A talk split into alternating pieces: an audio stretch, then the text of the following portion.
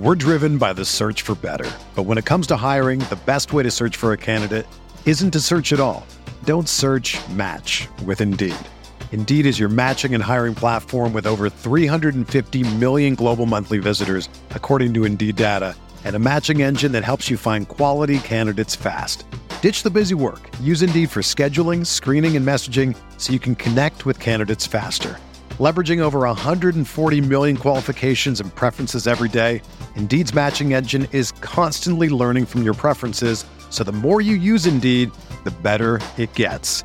Join more than 3.5 million businesses worldwide that use Indeed to hire great talent fast. And listeners of this show will get a $75 sponsored job credit to get your jobs more visibility at Indeed.com slash BlueWire.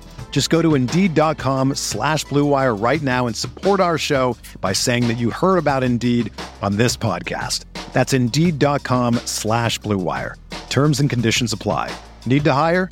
You need Indeed. This podcast episode is brought to you by Coors Light. These days, everything is go, go, go. It's nonstop hustle all the time. Work, friends, family expect you to be on 24 7. Well, sometimes you just need to reach for a Coors Light because it's made to chill. Coors Light is cold lagered, cold filtered, and cold packaged. It's as crisp and refreshing as the Colorado Rockies. It is literally made to chill. Coors Light is the one I choose when I need to unwind. So when you want to hit reset, reach for the beer that's made to chill. Get Coors Light in the new look delivered straight to your door with Drizzly or Instacart. Celebrate responsibly. Coors Brewing Company, Golden, Colorado. Let's consider the secret life of the innermost nesting doll. Living most of her life in the dark, inside the other nesting dolls, she has plenty of time to think, if she could. Sadly, she has no brain. However, when an innermost nesting doll hears that Geico not only saves people money, but also has been providing great service for over 75 years, she thinks it's obvious you should switch. Because yes, switching to Geico is a no-brainer. Pity the innermost nesting doll and her lot in life.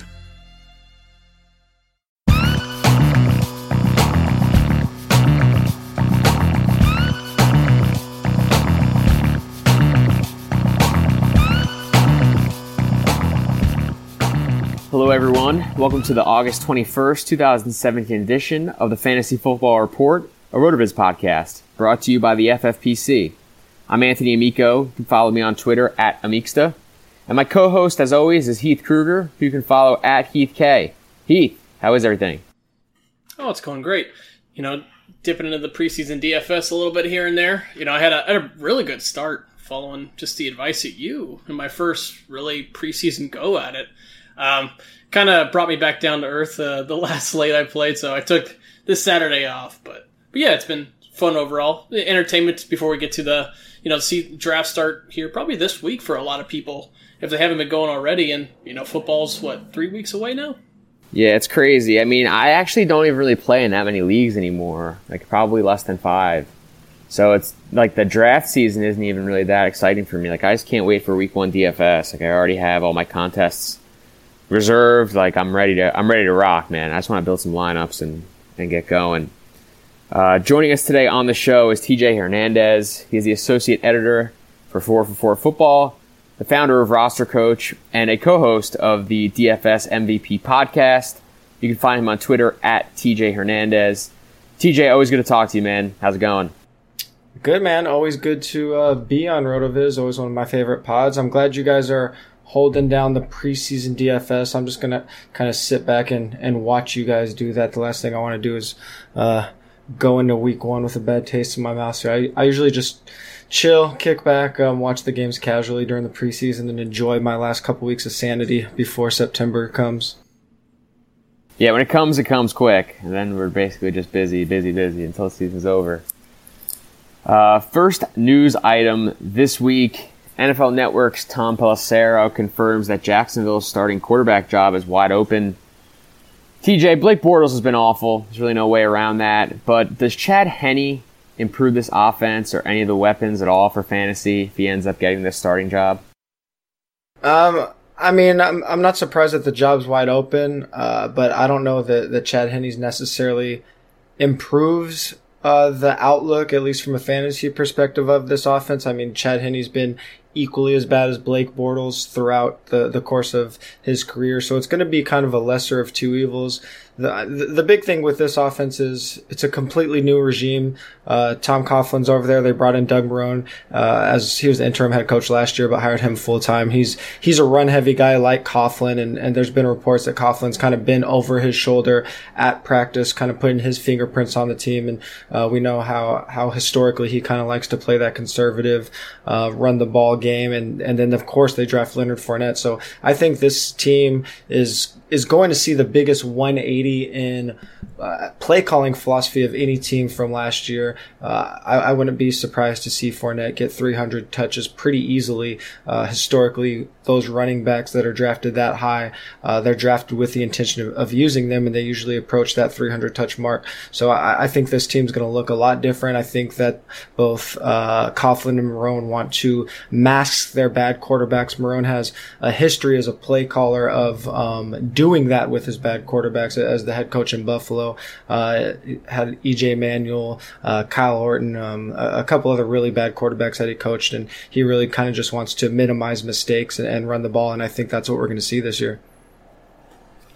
Yeah, it's one of those situations to where I think, you know, kind of like you said, they, they want to do something. They just really want to run the ball because they, they realize what, what they're in for with either quarterback option.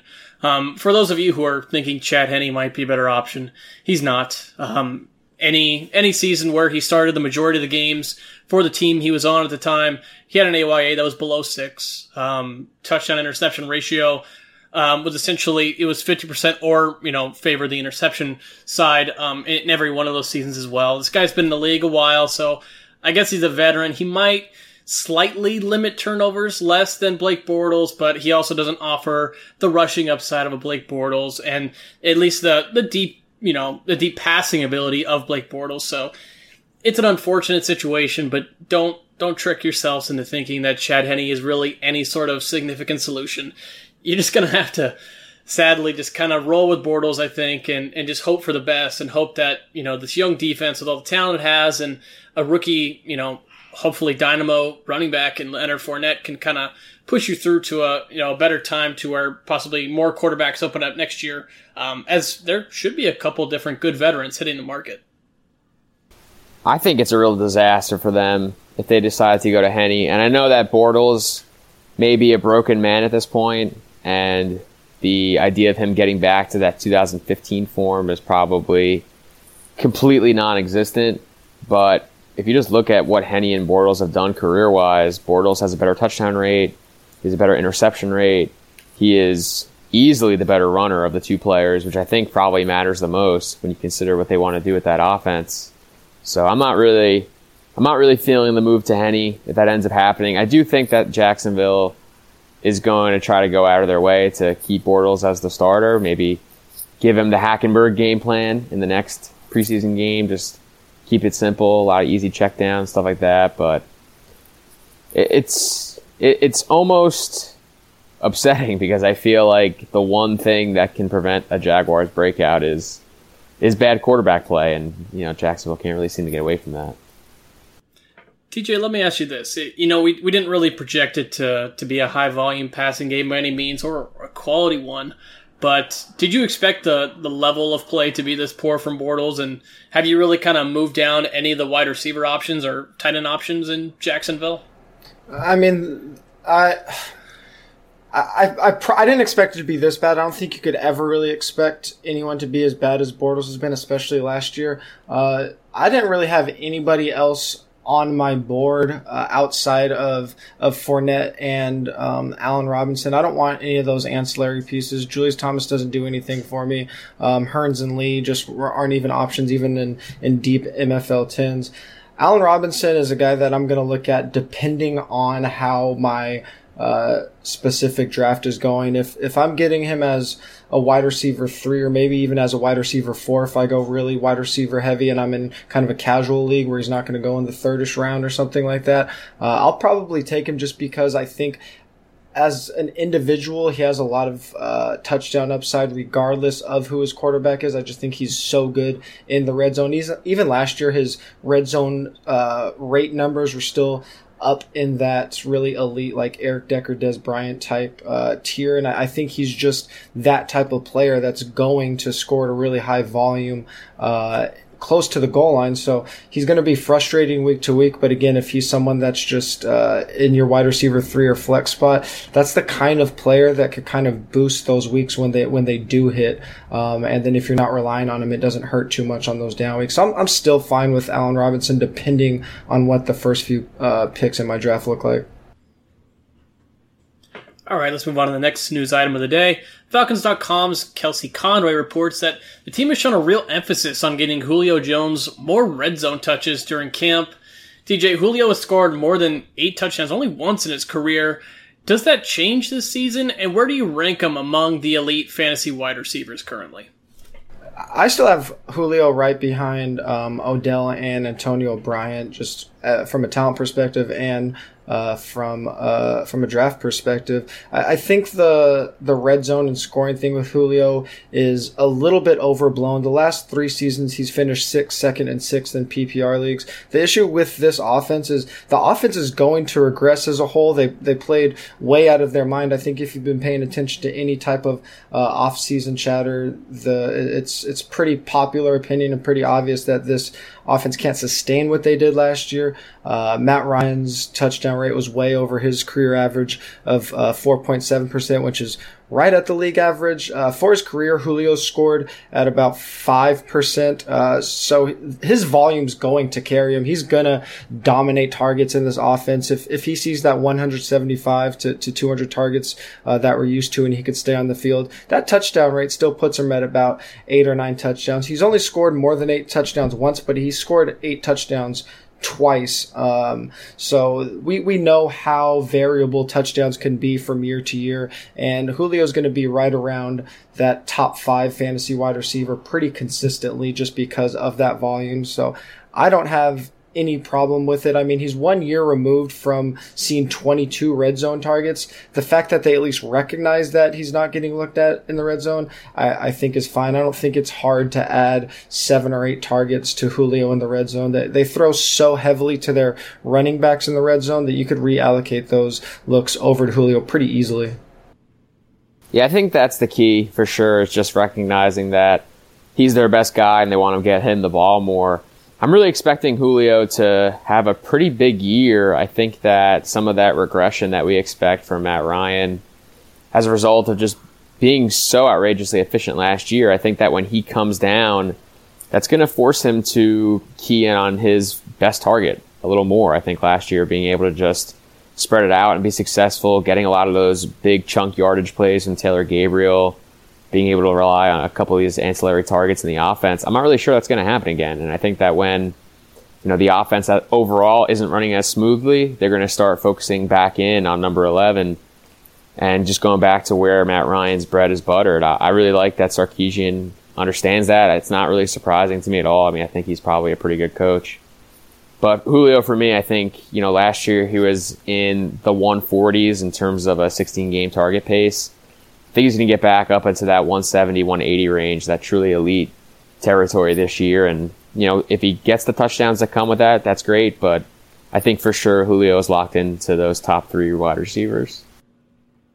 Yeah, I, you guys pretty much echoed all my thoughts. I just, I don't know, maybe I just want to add one quick thing of just for the listeners out there who might be expecting a little bit of something outside of a potential, just kind of like a volume play in best ball leagues with like a number two wide receiver on the Falcons. Just think of the individual talent we have. We have a Mohamed Sanu who, um, you know, that year in Cincinnati to where he was the only option available. We kind of saw what Mohamed Sanu was, and it's not really anything you want on an individual target basis. Justin Hardy, we, we know who he is, and it's not all that great. And Taylor Gabriel as well. Um, he was not some dynamo on the on the Cleveland Browns. He was just kind of like a you know a, a, a decent sing like deep threat, and that was just about it. That's all he offered. Unless you're hoping for some giant leap from in year two from Austin Hooper, um, Julio Jones is pretty much just going to have all the volume he could handle. I'm guessing with the addition of a new offensive coordinator who's probably going to look at the talent on the depth chart and notice, you know, who's the guy who's going to be who needs to be fed the most, and it's pretty clearly Julio Jones. All right. Uh, before we get into no shit, shit no, just want to remind everyone you can get a listeners only 30% discount to a RotoViz NFL Pass through the NFL Podcast homepage rotoviz.com slash podcast. Your subscription gives you unlimited access to all of our premium NFL content, and it supports the pod. You can also support the show by subscribing to and rating the RotoViz radio channel on iTunes. Do that, and you'll be eligible to compete against some RotoViz podcasters and writers in a $35 entry best ball league hosted by our friends at the FFPC. The winner of each league will receive a year-long RotoViz pass on top of the cash prize. Just go to iTunes, leave a review with your name in it, and then email us at rotovizradio at gmail.com to let us know that you want to be in the RotoViz League, and we'll get that set up. Hey RotoViz fans, I want to take a minute to tell you about our friends at the FFPC, who are celebrating their 10th year as the home of season long high stakes fantasy football. If you love the best ball format, the FFPC has you covered. The popular FFPC Draft Experts Leagues start at just a $35 entry fee and go up to $1,250 for the high rollers. Drafts are filling fast, so you won't have to wait long for your league to fill. As if that's not enough, the FFPC has introduced a brand new concept to season long double up best ball leagues with 100% payout. Yep, you heard that right 100% payout. Simply draft in a $35 or $250 entry FFPC Draft Experts League, finish in the top half of the league at the end of the season, that's the top six teams, and you will double your entry fee for next year. Double up leagues are the best deal in fantasy, so get on them and start drafting. Don't miss the FFPC experience. Go to myffpc.com and register now. That's myffpc.com. Join your fellow fantasy players today at the FFPC, the home of season long high stakes fantasy football.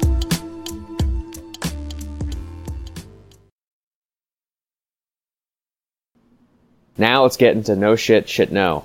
First item up this week is Phillip Dorsett, Appearing on the Rich Eisen show, the Ringer's Mike Lombardi reported that Colts wide receiver Phillip Dorsett is available for trade. Uh, no shit. I mean, this is kind of one of one of the worst draft picks we've seen probably in recent history, and it was from Ryan Grigson, who uh, they they got rid of. Uh, seemed like they were pretty excited to get him out of there. Um, I think a lot of people in the football community consider him um, one of the lesser GMs in the league. So uh, now that he's out of there, it's no surprise that they want to get rid of, of one of his uh, early round picks. I, I, Phillip Dorsett is maybe fourth in the pecking order at best on this team, uh, behind uh, Ty, Jack Doyle, and um, who am I leaving off the list there? Moncrief. Off Moncrief, yeah. So I mean, he he wasn't in line to really have much of a role in, in this offense anyway. So no surprise to me there. EJ Manuel. ESPN's Paul Gutierrez reports EJ Manuel has taken a lead over Connor Cook in the Raiders uh, Raiders backup quarterback competition.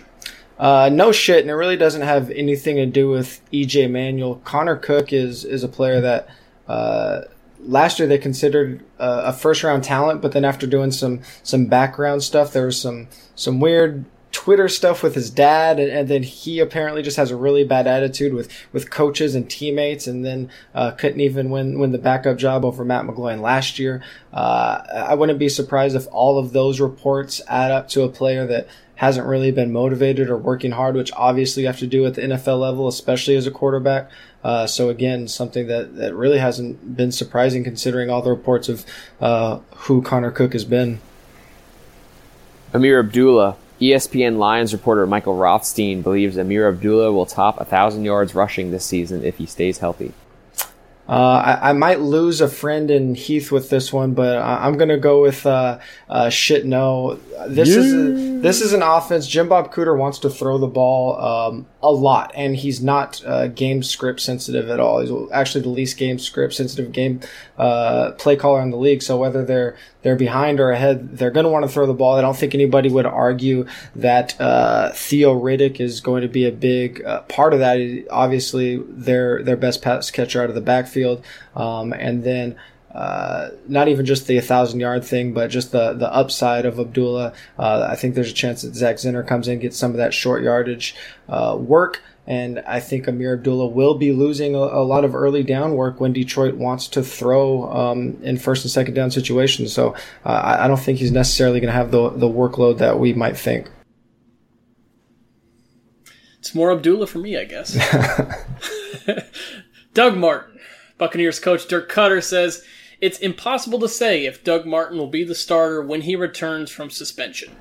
Uh, no shit. If you follow Dirk Koetter as a coach and a play caller, he is a coach that likes to have uh, multiple running backs involved. So at the end of the year, we always see Dirk Koetter backfields with uh, really nice numbers as a whole, but he likes to use multiple guys. And one of those guys consistently, wherever he's been, has been Jacquizz Rodgers going back to his time in Atlanta. So if Rodgers is as good as he was last year in those couple of spot starts, I don't think Koetter has uh, any reservation about leaving him in there and just kind of rotating um, Martin and Quiz, and then if Sims stays on the roster, Sims as well.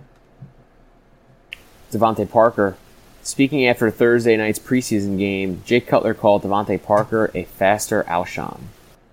Um, no shit. I mean, Parker coming into the league was his his closest physical comp was AJ Green. We've seen Jay Cutler really he he likes some of his best years were with uh, Alshon and Brandon Marshall. So no surprise that Cutler is comparing uh, Parker to Alshon. If we look at Parker's first couple years in the league, uh, look at players with similar targets with a touchdown rate over five percent in yards per target, uh, over eight. He's kind of on a career arc with guys like Doug Baldwin, Martavis Bryant, Kenny Britt in that in that production range. Uh, I think people had really big hopes for Parker, and he hasn't been dominant. But if we just go back a couple years, kind of the the general consensus is fantasy was we look for um, that third year breakout receiver. I think we've got a little impatient with that recently, but uh, I, I wouldn't be surprised to see Parker come on strong this year. Matt Dayes. Speaking about seventh round running back pick Matt Dayes, Browns coach Hue Jackson said he's flashed and is, quote, establishing himself as an every down back. Uh, shit, no. I, I don't see him jumping uh, Isaiah Crowell or Duke Johnson. I think this probably has more to do with the fact that uh, the Browns have been talking about wanting to get Duke Johnson in the slot, and I think if that does end up being the case, then uh, those series maybe that, that they put Johnson in the slot might be times where they're rotating Dayes in with Crowell. But uh, we know Hue Jackson is a coach that wants to run the ball a lot and get his running backs involved. So I think that if it is a situation where Duke is playing a lot of slot, then that's just Hue kind of saying that he has another guy that he's going to be rotating in there. Alex Smith. The Kansas City Star reports that some in the Chiefs organization believe that Patrick Mahomes' presence has helped push Alex Smith to be more aggressive. Um, shit, no. I mean, it's it's his aggress his aggression was zero, so it's not hard to be more aggressive than zero. Uh, he's going to be the check down king in this offense, um, knowing that, that they're really going to push the ball down too. So I think that's kind of them just uh, just talking a little bit. Alex Smith will never be in the same sentence as aggressive, at least for me. Le'Veon Bell. ESPN's Adam Schefter confirms unsigned franchise player Le'Veon Bell plans to report to the Steelers before Week One. No shit. We see this with uh, some high-profile player virtually every year. Uh, ping pong between the organization and the agent. There was reports out of the Steelers camp that a contract was in place. Agents denied it. Um, I, I, think they're going to get something figured out with Le'Veon. They they realize how big of a part of an offense he is. Uh, I expect him to be all systems go come the first week of the season. Scott Tolzien. Colts OC Rob Chudzinski said the team will have to alter the playbook if Scott Tolzien is forced to start. No shit. We've seen this offense without Andrew Luck before, and it is a disaster. And they don't have a competent quarterback on the roster behind Andrew Luck. So, if for whatever reason, if that shoulder is a problem, they will dumb it down. Jaron Brown. According to azcardinals.com, Coach Bruce Arians said Jaron Brown is the Cardinals' number two receiver. No shit, only because uh, after early season excitement, where it sounded like uh, John Brown was was healthy, he came out himself and said he still has work to do to to get back to full health. Uh, so whatever it is with with the cyst on his back or his sickle cell, uh, if if the player himself is saying that he's not 100, percent then I don't think the team is comfortably going to slot him in as a starter. Mike Glennon According to the Chicago Tribune's Brad Biggs, Mike Glennon remains the strong favorite to start the Bears' Week One opener against the Falcons.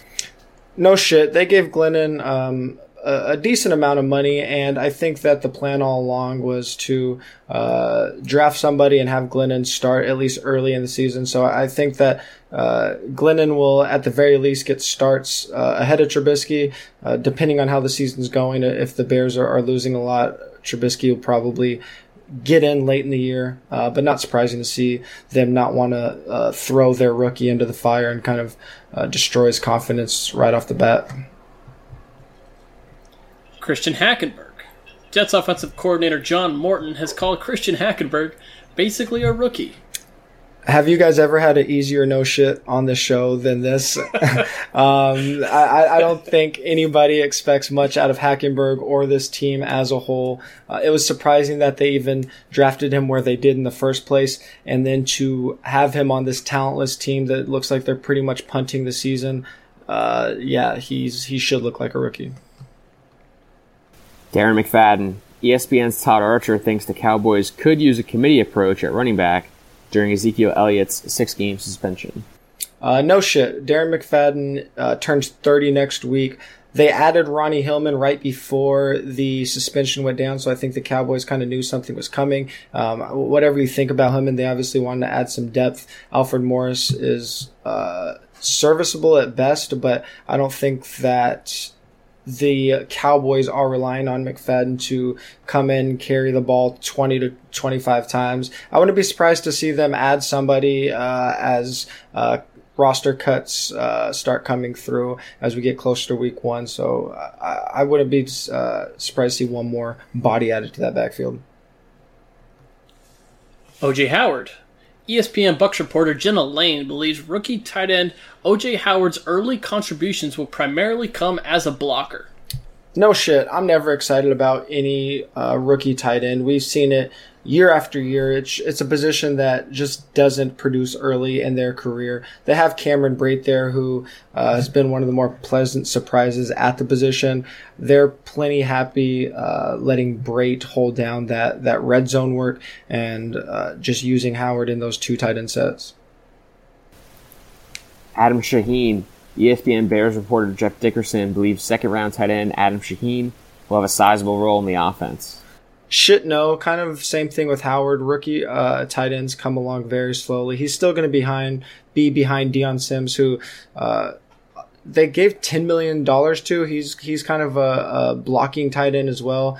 Uh, Zach Miller has had a few splash games. There's rumors that he is going to be uh, he he could be a, a, roster casualty, a cut casualty uh, as they trim down the the roster to 53 men. But uh, rookie tight ends don't come along uh, very often, and I don't think there's going to be uh, a lot of volume to be had in this offense anyway. So behind Sims and Miller, not expecting much out of Shaheen. Um, and in that same report, the uh, they they did say if he proves that he can block, so there was a little caveat there as well.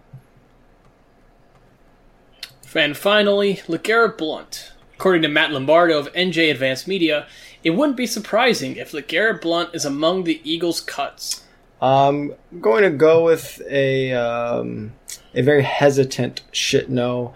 He he hasn't looked good in preseason, but I don't know what their plan is outside of uh, Blount and Sproles. I know they have an undrafted free agent. I can't remember his name right now that they said has looked pretty good uh, in the preseason.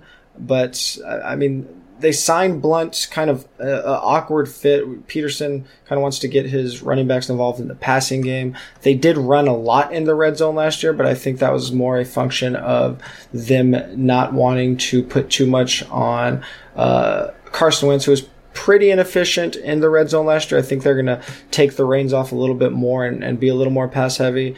Uh, I, think Blount will probably still end up on the team, but uh, a little surprised to hear those reports. Uh, yeah, the player you're thinking of, by the way, I believe is Corey Clement. There it is.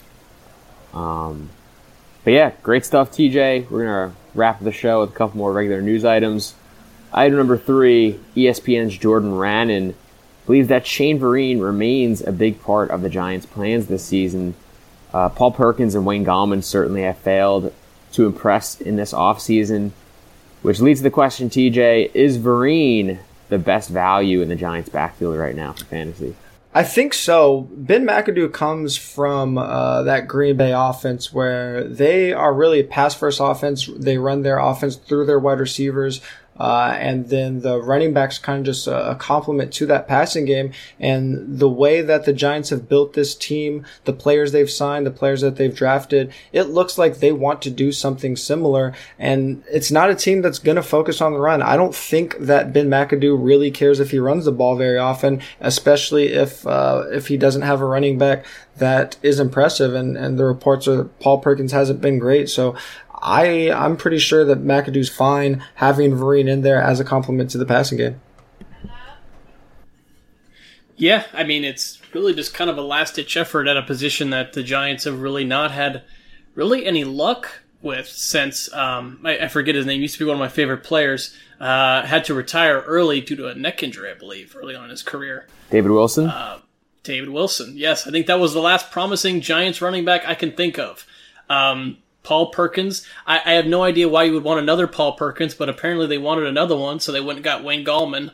Um, I guess unsurprisingly, neither has really showed up into this kind of potential three down role. So Shane Vereen, who's just kind of a been a long time staple in the league, is he's always going to be around. He's always going to give you that that you know decent baseline um, receiving production out of the backfield. It's just it's probably just going to be another year to where it's we're looking for a running back to emerge in the Giants' backfield, and it's just going to be another year to where we really don't have anyone of any sort of relevance.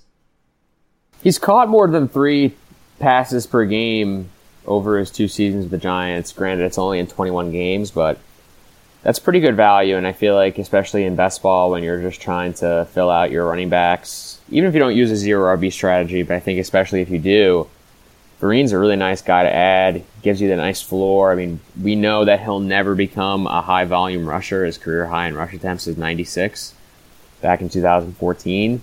But even if he just gets like 50 rushes, maybe 200 yards on the ground to go along with a pretty decent receiving output, finds the end zone. I mean, he's, he's caught uh, in the last three seasons that he's played eight or more games, he's caught three touchdowns or more. So you're, he is finding the zone enough where I feel like that is really quality production.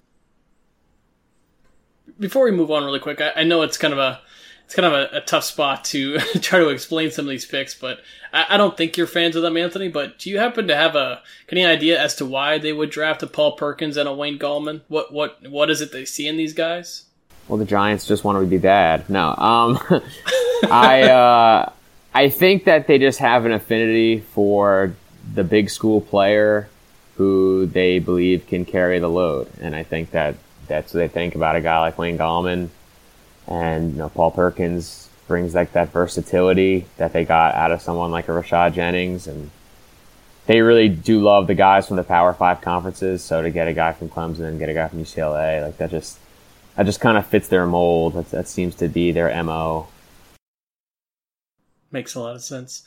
All right, last news item to wrap up today.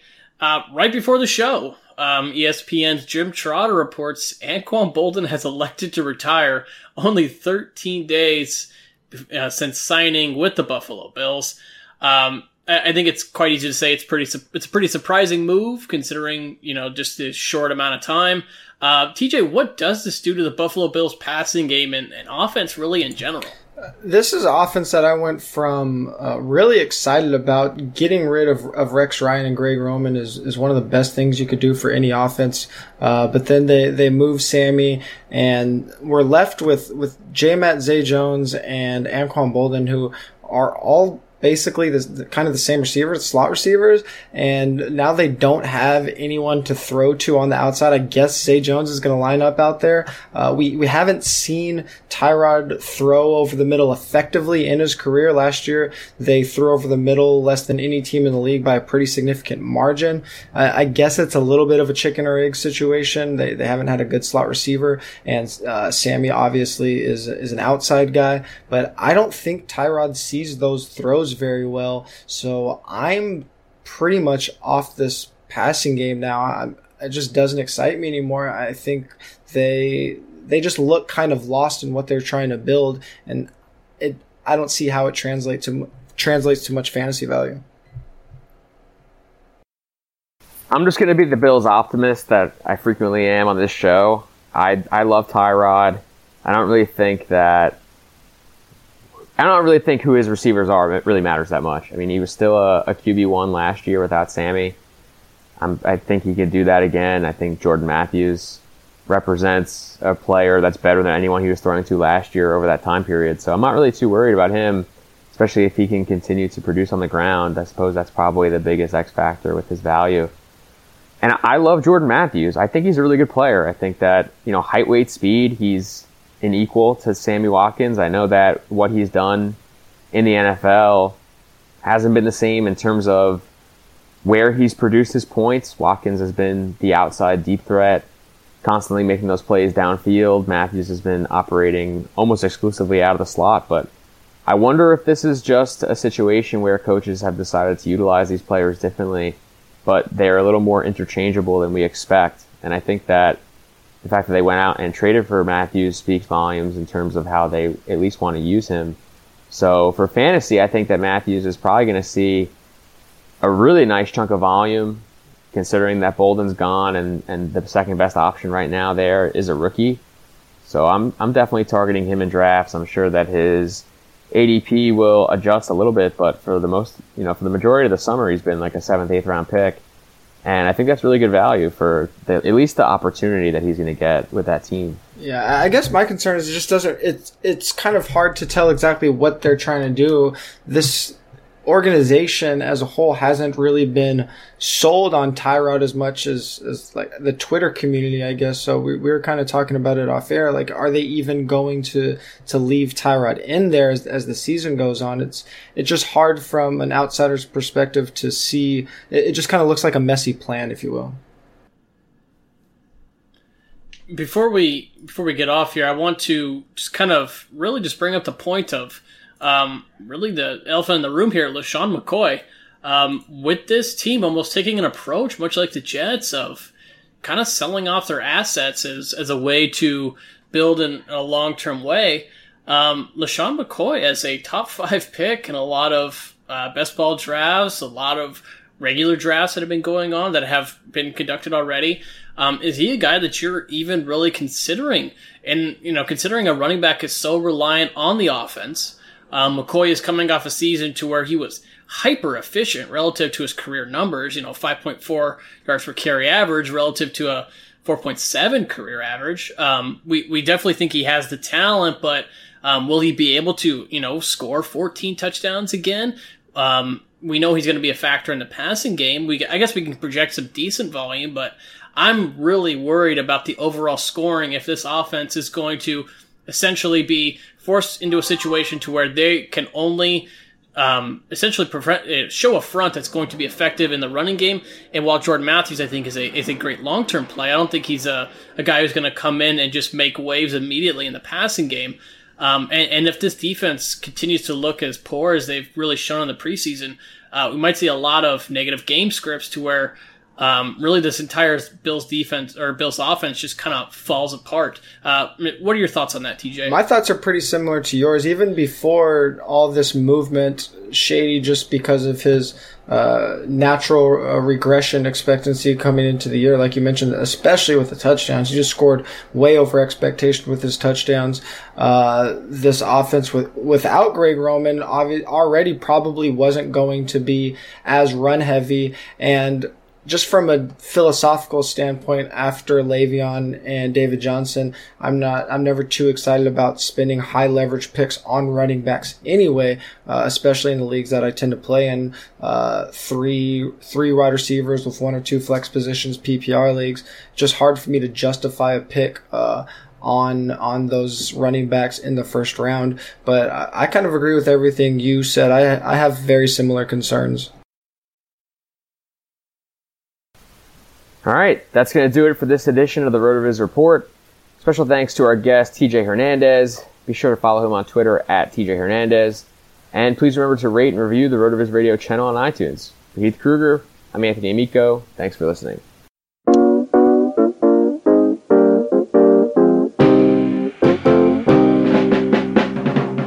Thank you for listening to the RotoViz Report, powered by RotoViz Radio.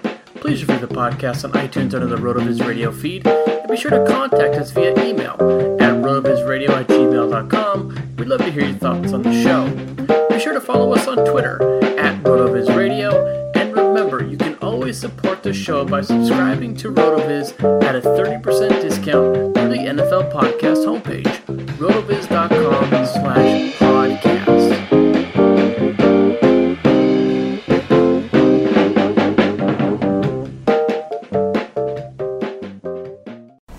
Summer's slipping away, so grab hold of amazing at California's Great America before it's too late. Buy next year's season pass and get unlimited visits this year to experience rides, shows, and attractions. That includes incredible coasters, Boomerang Bay, and an amazing Peanuts themed kids area. Get this special offer for as low as 11 payments of $6.50 after an initial payment. Hurry to get the best price on the most fun you can have. Buy your 2020 season pass now at cagreatamerica.com. Say Metro by T-Mobile got the best deal in wireless, and it's all for you, all for me. Just switch quickly, cause Metro has two lines for 80 and two Samsung Galaxy J7 Star phones for free, plus Amazon Prime included. That's the way wireless should be. Only at Metro plus sales tax and activation fee. $50 plus rate plan required. Not valid for numbers currently on T-Mobile network or on Metro in past 90 days. Offer subject to change. Offer valid for new Amazon Prime members. Amazon Prime has a $12.99 per month value. Restrictions apply. See store for details and terms and conditions. Nobody builds 5G like Verizon builds 5G because we're the engineers who built the most reliable network in America. And the more you do with 5G, the more building it right matters. The more your network matters. The more Verizon engineers going the extra mile matters. It's us pushing us. It's Verizon versus Verizon. 5G built right from America's most reliable network. Most reliable based on rankings from RootMetrics second half 2020 U.S. report of three mobile networks. Results may vary. Award is not an endorsement. Whether you're a world class athlete or a podcaster like me, we all understand the importance of mental and physical well being and proper recovery for top notch performance. That's why I'm excited that Unifyd Healing is sponsoring this podcast. Unifyd Healing is a new and super innovative global network of wellness centers powered by Energy Enhancement System, or EE System. If you haven't heard of the EE System, you'll want to listen up. This technology promotes wellness, deep relaxation, purification, and rejuvenation. In hundreds of locations across the globe, access to a center is easy and affordable. Interested in experiencing the EE system technology for yourself? Go to unifydhealing.com slash bluewire to learn more and find a center near you. That's U-N-I-F-Y-D healing.com slash bluewire. No material or testimonials on the Unifyd Healing website are intended to be viewed as medical advice or a substitute for professional medical advice, diagnosis, or treatment. Always seek the advice of your physician or other qualified healthcare provider with any questions you may have regarding a medical condition or treatment and before undertaking a new healthcare regimen, including EE system.